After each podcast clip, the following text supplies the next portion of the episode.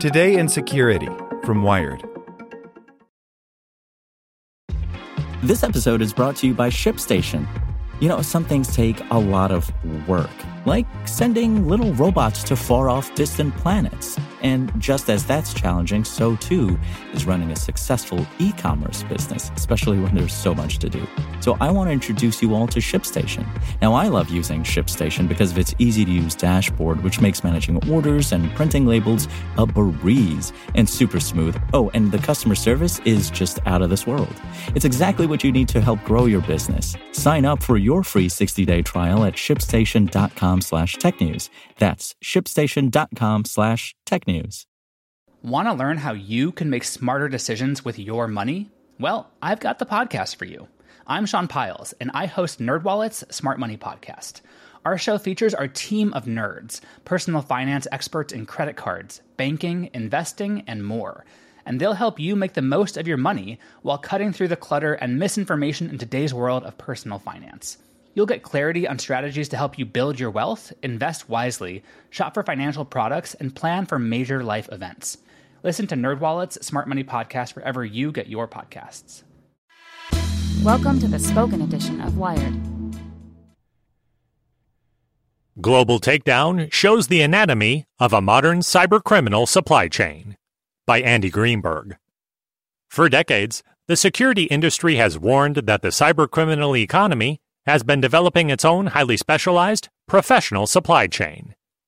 But only when law enforcement tears the lid off a well-honed hacker operation, as they did today with the global Goznym malware crew, does the full picture of every interlinked step in the globalized crime network come into focus.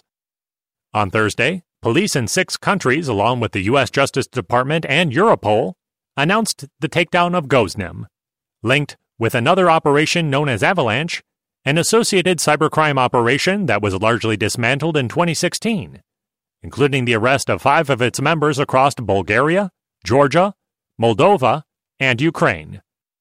Five more alleged members remain at large in Russia. In total, the operation infected forty-one thousand computers with fraud-focused malware and attempted to steal one hundred million dollars from victims in the U S, though it's not clear exactly how much of that theft they successfully pulled off. Speaking at a press conference at Europol's headquarters in The Hague, global law enforcement hailed the arrests as an unprecedented example of international cooperation. But the indictment also details just how distributed and specialized the tasks of profit-focused hackers have become, composed largely of loosely associated freelancers, each responsible for a single step in the exploitation of victims. You look at what happened here. What was Goznym? What was Avalanche? Asked Steve Wilson, the head of the European Cybercrime Center. This was a supermarket of cybercrime services. You're looking at coders, malware developers, bulletproof hosters, a whole range of cybercrime services. The indictment lays out that long chain of cybercrime specialists. A Russian man, Vladimir Gorin, is accused of creating, developing, and managing the Goznym banking malware. Once installed on a machine, it acted as a keylogger and hijacked victims' web browsers to inject phishing fields into banking websites when they attempted to log in, stealing their credentials to gain control of their accounts. The malware included a field in the browser designed to trick victims into entering a second factor code two, intercepting that code, and using it in real time to defeat two-factor authentication. Gorin allegedly leased that Goznym malware to Alexander Konovalov, the Georgian defendant named as the leader of the group, responsible for overseeing its operations and controlling the tens of thousands of infected computers in its botnet. Officials say he was aided by Murat Kazanjian, a technical assistant and administrator. A Ukrainian named Gennady Kapkanov, arrested earlier this year, is accused of renting out the infrastructure for the operation as a so-called bulletproof hosting provider.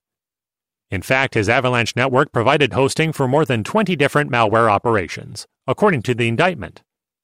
While a part of that operation was disrupted in twenty sixteen, Kapkanov eluded capture at the time, despite reportedly firing an A K forty-seven at police from his window, when a judge released him due to a mistake in charging documents. A Moldovan man, Eduard Malancini, is accused of crypting the Goznym malware, obfuscating its code to hide it from antivirus software. A Russian man, Konstantin Volchov, allegedly ran the spamming operation that sprayed phishing emails out to potential victims, in the hopes that some might click on malicious attachment or links that would install Goznym on their computers. Once Goznym was installed and a victim's credentials were stolen, the malware sent those credentials to an administrator panel. Two men, a Russian named Ruslan Katyrkin and a Bulgarian named Krasimir Nikolov, allegedly controlled that panel and served as the group's account takeover specialists, logging into the victims' accounts and attempting to steal their funds through electronic transfer like wire transfers and A C H payments. Two other Russians, Vladimir Arimenko and Farkhad Manokhin, allegedly took care of the cash-out step of the process, managing the accounts that received and laundered the stolen funds. The money was then withdrawn from banks and A T Ms by so-called money mules, low-level operatives in the scheme who weren't charged in the indictment. Manokhin was arrested in Sri Lanka in twenty seventeen at the request of U S law enforcement, but was released on bail and fled to Russia, where he's still at large, along with the other four Russian members of the Goznym crew. Despite law enforcement's description at times of the Goznym operation as a unified crew, most of those defendants seem to have worked as freelancers who offered their services on Russian-language cybercrime forums. The Goznym network was formed when these individuals were recruited from these online forums and came together to use their specialized skills in furtherance of the conspiracy. F B I Special Agent Robert Allen Jones said in the press conference, "The group appears to have coordinated their activities over online chat." The globalized nature of that loose network required an equally global sort of cooperation among police and prosecutors across a half dozen countries, sharing evidence and synchronizing arrests, according to Eurojust official Gabriel Lundhardt. This kind of international operation is perhaps unprecedented. This is a sign that judiciary and police can and will always cope with however big a cybercrime organization can be, bringing down its infrastructure, Lundhardt said. To sum up, criminals operate across borders, and we will do the same, so no one escapes justice. Left unspoken in those remarks about global coordination, of course, is that fully half of the defendants in the case have in fact escaped justice. In Russia, one country that doesn't seem to have cooperated at all in the investigation.